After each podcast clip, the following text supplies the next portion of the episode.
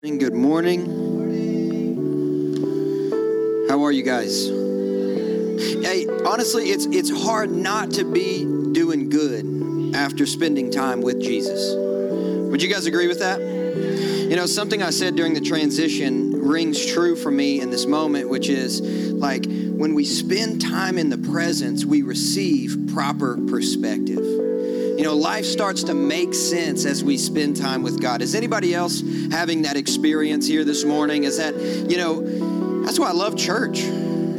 Come to church, get a renewed perspective. You know, I worship with other believers, people pursuing after Jesus, and get a renewed perspective. So I'm, I'm glad we could receive that together today. How about you? How about you guys this side? Yeah. Yeah. I'm happy to receive that. Man, so as we get started today, I just want to ask you to open up your Bible to Matthew chapter 3. I'm going to read to you guys a few stories actually today from Matthew chapter 3. Actually, one story and then Matthew 4, excuse me. But I want to, uh, I really want to highlight a moment before the ministry of Jesus. How many of you guys know that before any significant ministry can happen, a significant moment takes place between you and God?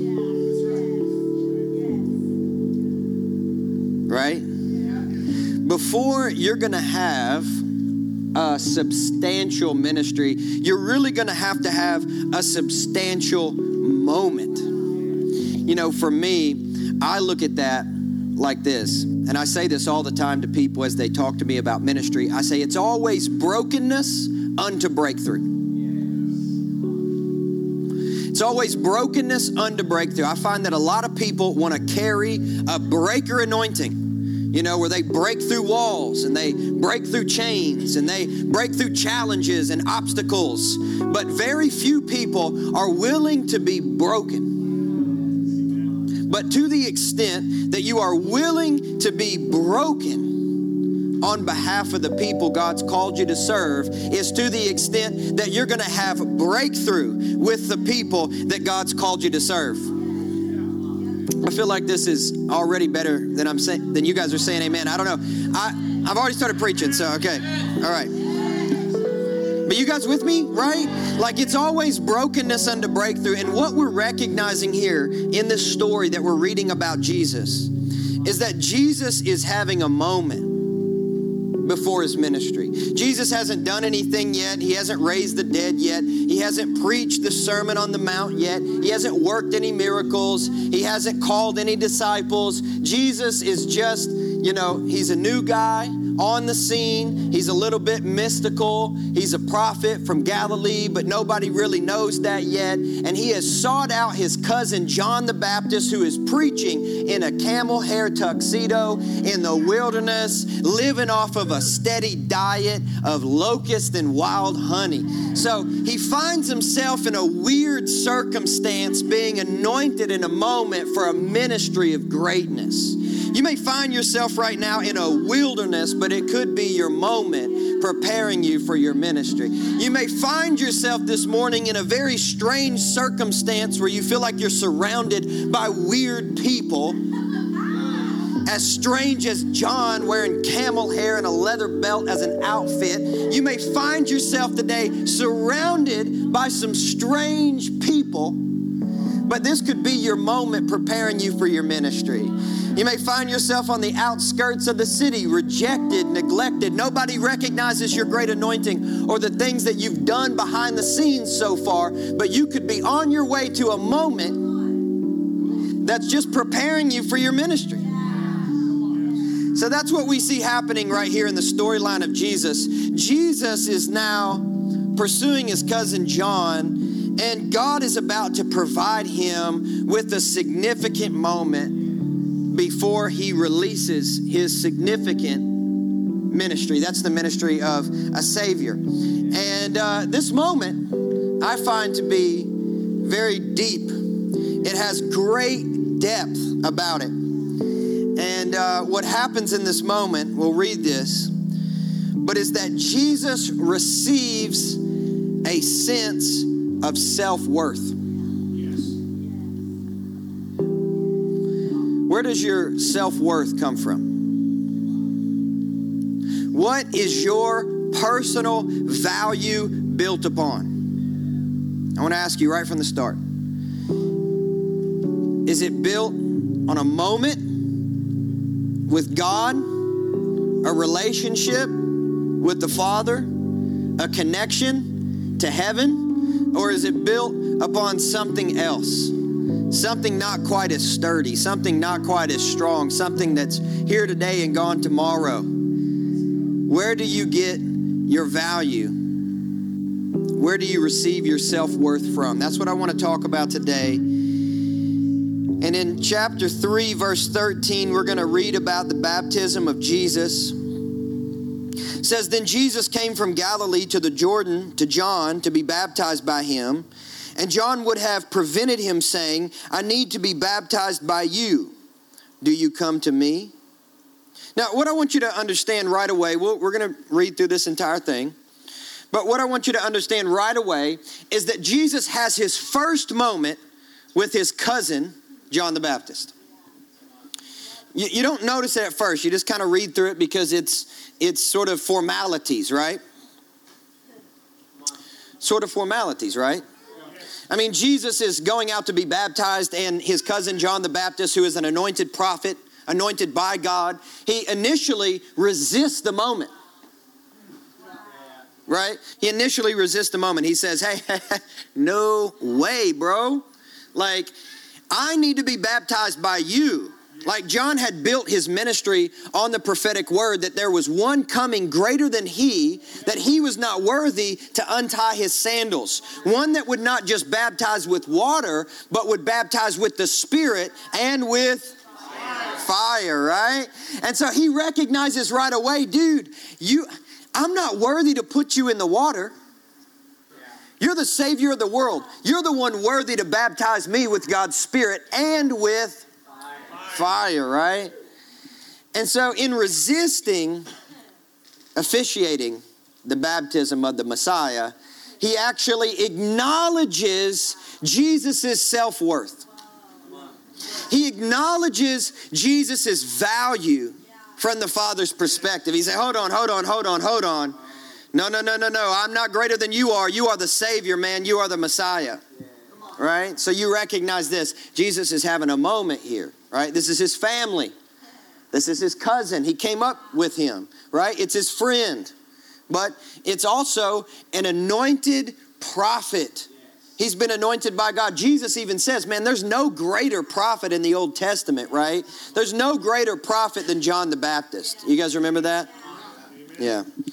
So he's having this moment here, and then they continue on, and Jesus says, Hey, let it be so now. Thus it is fitting for us to fulfill all righteousness. And then John consented. And when Jesus was baptized, immediately he went up from the water, and behold, everybody say, Behold. behold. See, he's getting ready to have another moment. Yes. Behold.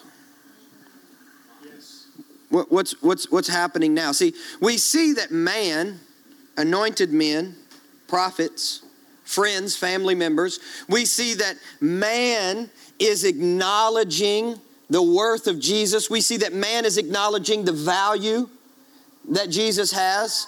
But now we're about to see something else, which is the value that heaven has. The very throne of God.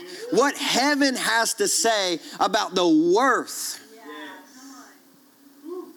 of Jesus Christ. So he stops us, right? The writer was so good in giving us this pause. Behold, something is about to happen. There's about to be another moment. And at first reading, we kind of skip over this part, but it says that the heavens were opened to him. That all of heaven opened up to proclaim the worth of the Savior.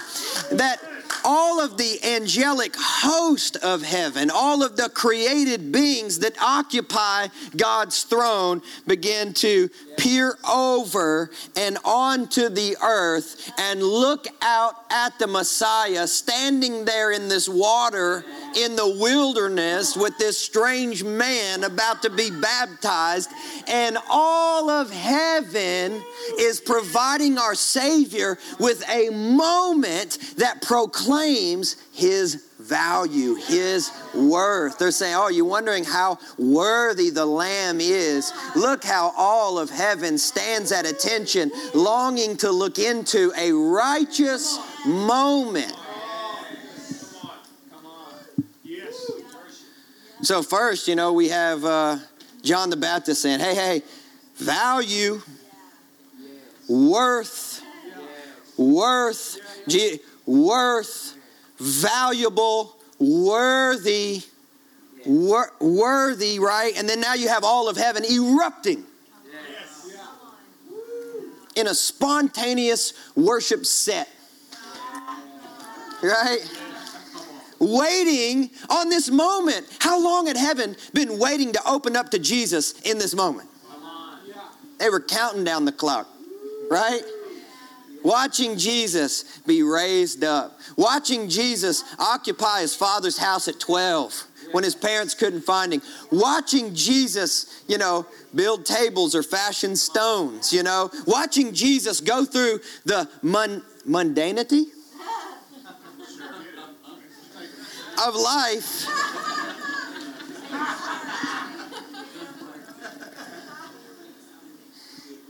I, I like it. It works, right? And they say, This is the time.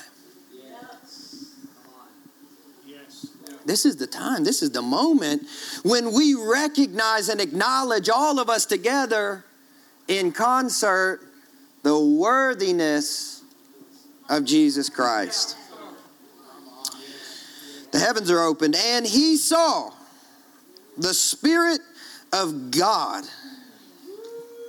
Now, just in case you were wondering if we were talking about an imaginary, intangible realm called heaven open up before the Messiah, we now see that Jesus actually visibly recognizes that the Holy Spirit Himself is descending from these open gates to land upon Him and to proclaim something in this moment. It's not just what man has proclaimed, he's worthy. It's not what just heaven has opened up and proclaimed that he's worthy, but now the Holy Spirit right, is now resting and abiding upon the only one that had the grace to host him eternally, which is the very Son of God, Jesus Christ. And he proclaims, He is worthy, right? Jesus is having this moment of recognizing his self worth, and it's coming at him from all angles. Heaven and earth are proclaiming Jesus' worth in a wilderness. Worth in the wilderness. Spirit of God descends like a dove, and it comes down and it rests on them. And behold, a voice from heaven said, Now, behold, you see that word there again? Because, see, Jesus is about to have another layer, right? Of his, I mean, it's a four layer cake here right? Jesus is having another moment. Uh, some of you y'all were thinking about cake. It's like, woo, yeah, wow. I, mean, I like that. Sames. And Jesus is about to have another moment. And, and honestly, since we're talking about cake, this is the icing right on the cake here guys because what we see now is like we've seen the spirit right we, we've acknowledged the reality that heaven has been opened up and Jesus has heard a word from man. But now he is about to hear a word from truth, capital T, the person of truth, God the Father. God the Father is about to roar over his life and proclaim worth and install it into his DNA. Like no one else can, like nothing else can, like no other encounter can, like no other message or prophetic word can, but that God the Father personally says over Jesus. Let's read it together. This is my beloved Son with whom I am well pleased. Wow, right? This is my beloved Son in whom I am well pleased. The Father says, Man, I am so pleased with you. Well, what has Jesus done so far? What has Jesus done? Je- Jesus hasn't done anything yet. I mean, I'm sure he's fashioned like some really good tables, you know, like he's he's possibly created some cool sculpture. You know, he's had a few moments, a few interactions in the temple.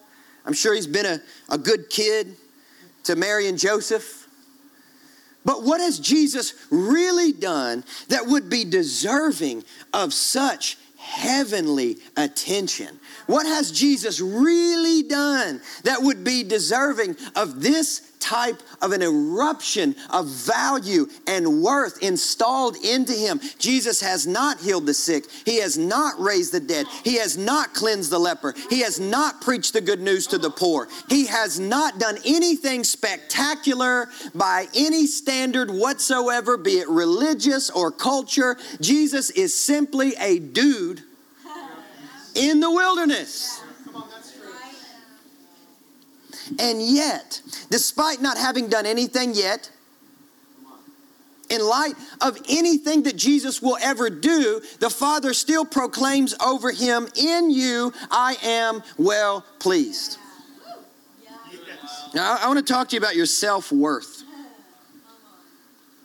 your value, your self worth. This is a conversation worth having. We have seen this week major influencers, celebrities take their own life as a result of not understanding their self worth, their intrinsic value as a human being that has been fashioned in the image of God. Where does your self worth come from? Because true self worth comes independently of anything that you've ever done or anything that you'll ever do.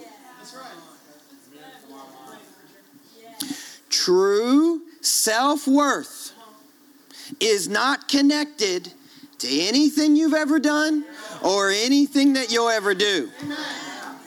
The value that you have as a child of the living God is not connected to anything you've ever done bad in your past. It's not connected to anything you've ever done good in your past. It's not connected to anything you've ever done spectacular or what man praised you for. It's disconnected from anything that you'll ever do that is great, your dreams list, accomplishing all of those things. Your self worth, if you do nothing, still stands true in accordance to what the Father has proclaimed over you like he proclaimed over Jesus I am well pleased with you. It's important that you understand this because if the enemy has it his way, he will preach a different message, which is this that false, everybody say false, false. self worth comes from what I do. Right? It comes from what I've done. It comes from what I will do. It comes from what I hopefully uh, am able to accomplish. It comes from the things that I did great, that I put on my resume, that make it into my news feed. It comes from the things that I've not done well in private, that I don't tell anybody about, but how it affects my internal reality and personal value system. That's what the enemy wants you to believe and accept as your reality. He would hope to enslave you to a truth that says that your value is completely determined by what you've done or what you will do. But see, God has already revealed to you your heavenly value. God has already spoken over you that He's well pleased with you. God has already revealed what your worth really is. So the enemy's tactic is to get you to enslave yourself to working a job for value that you already have.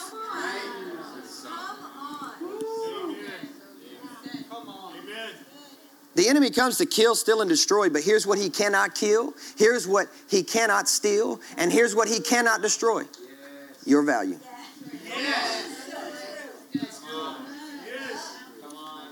So he has to work in a much more deceptive way. He has to get you all by yourself. He has to get you isolated. He has to get you walking away from the crowd long enough to push you out into a place, into a wilderness, to get you to reevaluate what God really said about your worth. The enemy, Satan, is not a creator, he is an imitator. He cannot invent any new sins. He can only continue to do what he's always done throughout all of human history, which is to try and get you to doubt the reality of God's truth over your life. It's exactly what he did with Adam and Eve in the garden. He said, Did God really say? Because this is what God said about Adam, this is what God said about Eve. And he said, Hey, did God really say? Are you really that special in the eyes of God? Are you really that worthy? Do you really understand your value? Did God really say that? The enemy cannot remove your value. He cannot remove your worth. And so he works so hard to deceive you about what God has really said, and he tempts us to work really hard for value which we've already received. Yeah, that's right. Or to at least try to get us to apologize for what we've already received for free. But how many of you guys know who you are? You are a son. You are a daughter of the Most High Living God. And He is well pleased with you despite what you did last year good or bad, despite what you will do next year, good or bad, that the truth that reigns supreme over the fashioning of your spirit is that you are a child of God, that at his good pleasure he fashioned you and formed you in his in your mother's womb so that you could come forth to have relationship with him, not so that he could enslave you to a job to prove your value to heaven and the earth. If you had to work for your value in God's eyes, heaven would not be a paradise, it would be a slave shop. A sweatshop. Right? You'd have to work your butt off, right? But, you know, honestly, the tactic doesn't stop with Adam and Eve. The tactic doesn't stop all throughout the Old Testament. The tactic uh, is not disconnected from our current reality. The tactic was used. Satan used the exact same t- tactic whenever he tempted Jesus in the wilderness just a few verses later. Jesus is following the Holy Spirit and the enemy attacks him, right? Hey, look, here, here's let me give you a, a PSA, right? If you're going to follow God closely, I promise you that the enemy will do everything in his power to try to thwart that connection, get you off by yourself, and cause you to doubt your worth, your value, and ask you the question Did God really say this? It's, it's not that God was leading Jesus into harm's way. Jesus was simply following Jesus, and the results of following God closely is that all of hell cannot stand you. Because hell cannot have you understanding your value. Hell needs you to work for value so that he can distract you from your real purpose and get you to labor for things that are not bread. Right? So what happens? Uh, we have uh, chapter four, four here. Jesus is obviously fasting 40 days and 40 nights, and he, he became hungry. And one of the times I find that the enemy is pretty faithful to test my value is when I'm fasting right? When I'm, when I'm hungry. Did God really say that? Is God really going to come through for you? Is God really going to move on this sacrifice that He has chosen? When, I, when I'm lonely, right? When I'm lonely.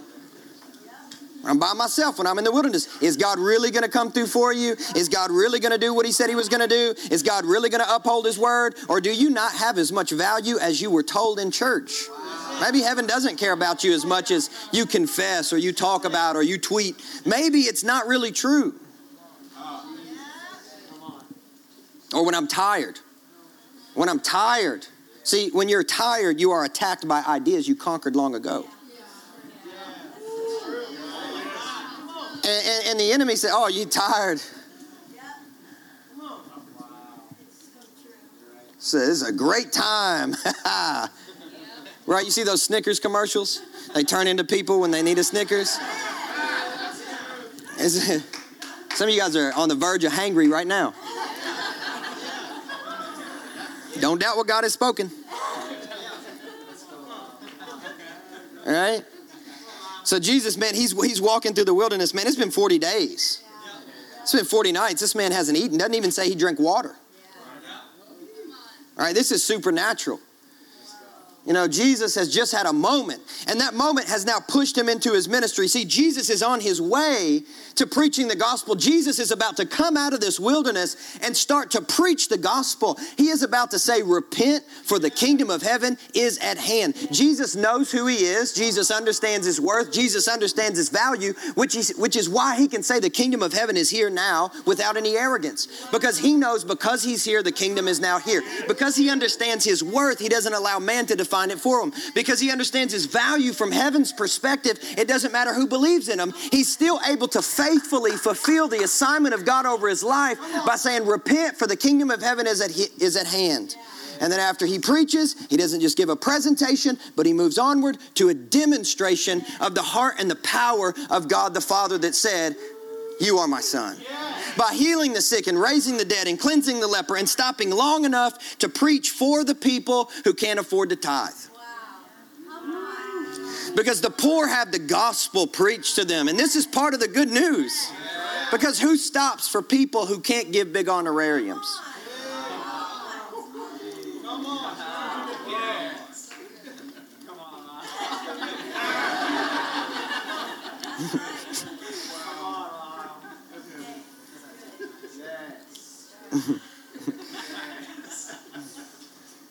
but it doesn't stop Satan from thinking that maybe after this moment, I can disconnect Jesus from his ministry.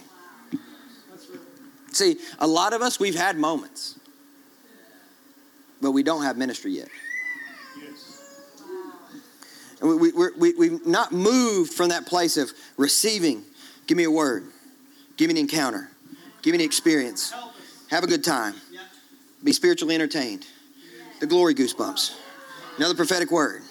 Another conference. You know what I'm saying? And so we wander the wilderness. Nehemiah's like, what, did, did, did, did he really say, I, I better go back to, I hope I can get a moment. But Jesus, see, he pushed through, he pushed through the wilderness and he stepped into his ministry and he started to give away value. He started to designate value. He started to release worth because he understood his value and he understood his worth. But until you understand that, you actually can't step into your ministry. This is a precursor to actually giving away the kingdom. And so we wander the wilderness like Israel a little bit longer than God intended because we're not understanding what God said in the first place, which is how valuable that we are and what you have to release, what you are really carrying. See, if you updated yourself on how valuable you actually were, then the goals that you set for yourself at the beginning of the year might be accomplished in the next three days if you really updated yourself on how valuable that you actually were, you wouldn't waste your time with people who constantly bring you down, so into negative self esteem, try and hold you back, cut you apart with their words every time you hang out with them, and you come up because you've had a moment and they, like Satan, say, But did I really say? Right? Get behind me, Satan. Right? And, and then and so so the enemy comes up and he says, hey, hey, he says, um, see, if you're the son of God, why don't you command these stones to become loaves of bread? Right? Time for you to eat. Time for you to eat. You know how many people have been distracted from their purpose because it's time for me to eat, man. I'm about to work, I'm about to hustle, about to grind to shine. I got to get some money, man. hey, hey, um, what about what about your purpose? I'll get I'll, I'll get back to that. I got to eat. I've been hungry longer. I've been, I've been hanging out in this church. I've been doing ministry school too long. I've been serving God too long. I've been doing too many devos. I've been doing too many prayer sets. I've been doing this too long. I'm hungry. I'm hungry. God obviously doesn't see that I'm hung. I'm good. I'm good. I, I got to hustle. I'm tired of these stones out here in this wood. I got to get some bread. See, see, the enemy's like, oh yeah, that's fine. Just time out. Just take a break from your purpose. It's okay. This little, this little short-term decision will not have long-term effects. But see, that's what happens. A short-term decision can have long-term effects. Because if I'm, you know, if I'm an archer, I might move where I aim a millimeter, but I will not hit the target. And people make decisions all the time saying, just for a month, just for two months, I'm just gonna, I'm gonna take some time away from my purpose just for a month because I gotta get some bread. I gotta get me some bread sticks. I stay hungry. I'm always on the grind. I stay hungry. Team no sleep. Hashtag no days off. right? But then on the inside, they're, they're, they're just as hungry as they've ever been. They might have a little bling bling, you know, might put on a new suit or have a new car, but on the inside, they're hungrier now than they were when they were walking the wilderness. Right? I need some bread. I need some bread. Get that money, man. Who, who, who, who makes the most money in the house is called the. You see, the, see the enemy, enemy's like, hey man, listen, you, you need some bread, right? You need some bread. So let's just let's just pause. Let's just take a time out. Because the, the did God did God really say because because here's the thing, here's the thing. Uh, your value, your worth comes from how much money you make. You, you guys with me? Because that's one of the easiest temptations to buy into is to tie your self worth to your net worth. I don't, I don't know how this is going over because I tell you, you guys like, yay, but I don't know if like you're real, are, like you're hearing me, but I don't know if you're listening. Right? Like your self worth is not tied to your net worth.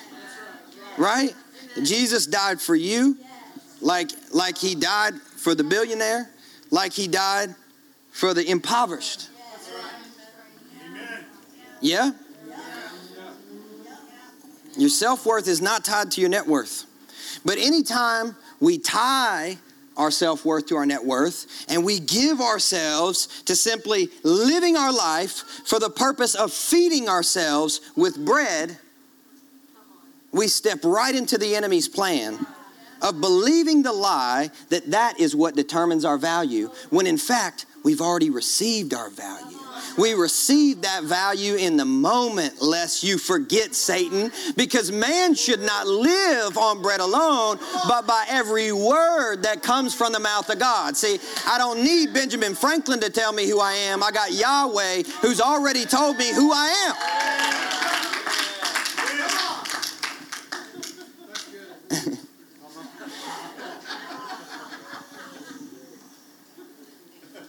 We, we, we can all laugh because we know it's true. And if I have a regret in regards to this temptation of Jesus, it is the fact that I have not spoken up more often to my friends when they go down this road. Then the devil took him to the holy city and set him on a pinnacle of the temple. And he said, If you're the Son of God, then go ahead and throw yourself down. And, and see, here's the thing if the enemy couldn't get you with, did God really say, he'll use scripture? Right? He'll use scripture because he wants to put, some religious makeup on it. So then that way you will be more easily convinced. Because, see, the enemy is not afraid of a word you don't believe. And so he can use scripture that you don't understand to try to come against an experience you do understand. Oh, hey, but but but but right here it says he'll command his angels concerning you, and on their hands they will bear you up, lest you strike your foot against a stone. See, the enemy's saying, hey, that security you think you have with God, do you really have it? That security, that trust that you think you have in your relationship, do you really have it? Do you really have the security that you think you have? Do you really have the safety that you think you have in your relationship with the Father? Or is all of that a big figment of your imagination? The enemy will come against our connection to God and try to convince us that God's not connected with us at all, that we're just connected to a religious practice that builds our value because we're a part of church, but that's not what the Father was doing at all. He said, Hey, apart from church, apart from community, apart from denomination, apart from the building that you go to, you have value. Even if your attendance is flawless or it's, it's pretty terrible, like you have value. some of you guys need to hear that because some of you guys ain't been coming to church. and the truth is, you're still valuable anyway. But your pastor says, get your butt in church.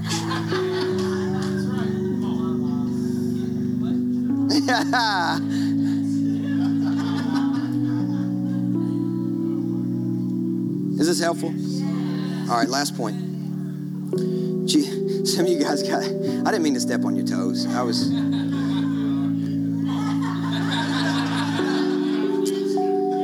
It's good. Hey, it says in the Bible that you discipline the ones that you love. So if I didn't love you, I wouldn't say anything. Then Jesus said to him, Begone, Satan, for it is written. Oh, no, no, no. Hold on, hold on, hold on. Verse 7. Jesus said to him, Again it is written, You shall not, li- you shall not put the Lord your God to the test. And again the devil took him to a very high mountain and showed him all the kingdoms of the world and their glory. And he said to him, All these I will give to you. Somebody say, Power you will fall down and worship me. See, now today we're pretty well educated on this passage of scripture, so we don't fall for the temptation of power. In fact, our generation is a little skeptical of people in positions of power. We're pretty good at criticizing politicians on Facebook. We are skeptical, right? Power, I don't know about power. So the enemy, see, he's observed human behavior long enough to acknowledge what our generation responds to. And so he goes away and he repackages power and then presents it as influence.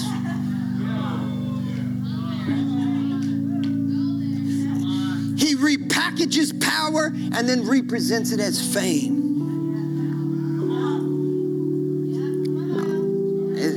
Is, it too real? I don't know just you be influential and you'll be famous because you'll have power to control your destiny. Because that's what's going to bring you worth. That's what's going to state your value to the world, especially the haters. When they see you on Instagram in another nation, the third month in a row. Buy an infinity pool. Drinking a daiquiri. While taking a selfie with your perfectly sculpted abs.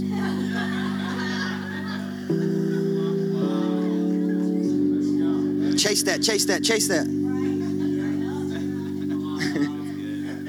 it's the same temptation. It's just packaged more appropriately for our generation. Chase that. That's what you need, right? That would make you feel powerful, right? That would make you feel important, right? That would add to your value, right? Then you could really prove a point, right? And then that would talk to, and then you'd feel really good about yourself, right? And then your self worth, man, it'd be through the roof. I can tell you this no matter how many selfies you take in foreign countries, buying infinity pool, sipping a daiquiri with your perfectly sculpted abs, I can guarantee you this you will find a new thing to get self worth from once you tick that one off the box. Because nothing is long lasting in the way that heaven is eternal and the voice of the Father rings true throughout generations. Let every man be a liar by comparison to God, who is truth. And he doesn't just speak truth, he is the person of truth. He is truth embodied. He is truth himself. He can't deny himself. What he says is true, will always be true, has always been true. And what he says about you is that you have value, that you have worth. The price that Jesus paid on the cross determines the value of the people that he purchased. Price that Jesus paid on the cross determined the value of the people that he purchased. And it's not that you were so valuable in your sin, you were valuable in his image.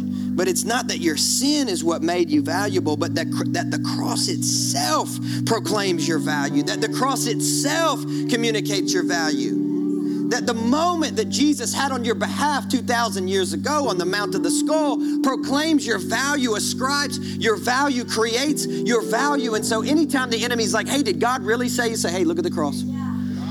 Hey, hey, did God really say that? Look at the cross. Hey, did God really mean what he look at the cross? Hey, did God really say you look at the cross? Because this is what God has said about me. And we know before the foundations of the earth, the lamb was slain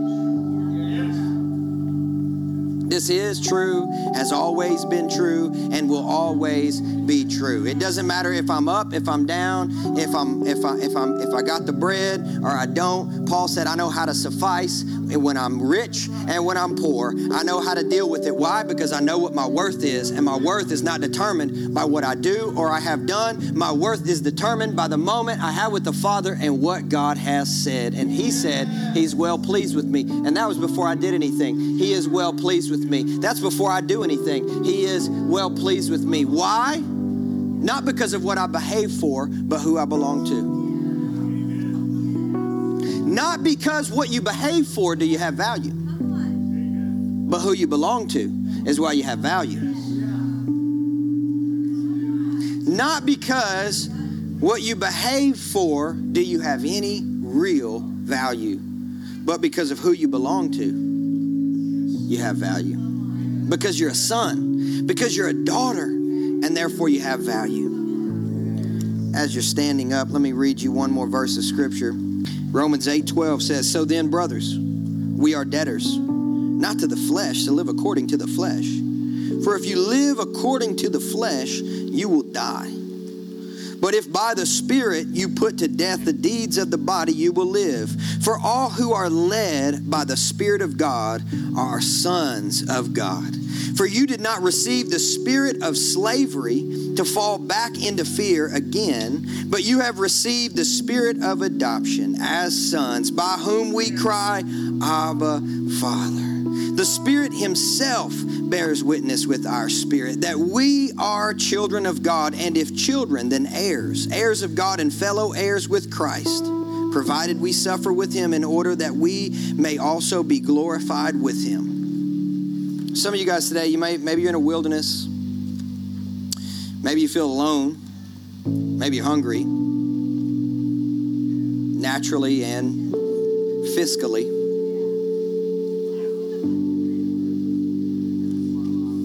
Maybe you're hungry. Maybe you're angry. Maybe you're lonely. Maybe you're tired. But I want to draw your attention to something, which is the moment that the Father spoke truth over you, the moment that the Holy Spirit fell upon you, the moment that heaven opened before you, the moment that somebody saw what God was doing and said, you're valuable. You're worthy. You, you, have, you have worth. You have value. And if you haven't heard that in a long time, just look at me and let me speak that to you right now. You have worth. You're, you're valuable. You, you have worth. You are valuable. And it's not just about reflecting on a moment. but it's about receiving a reality. This is who God says that we are sons and daughters. It's about who we belong to, and that determines my value.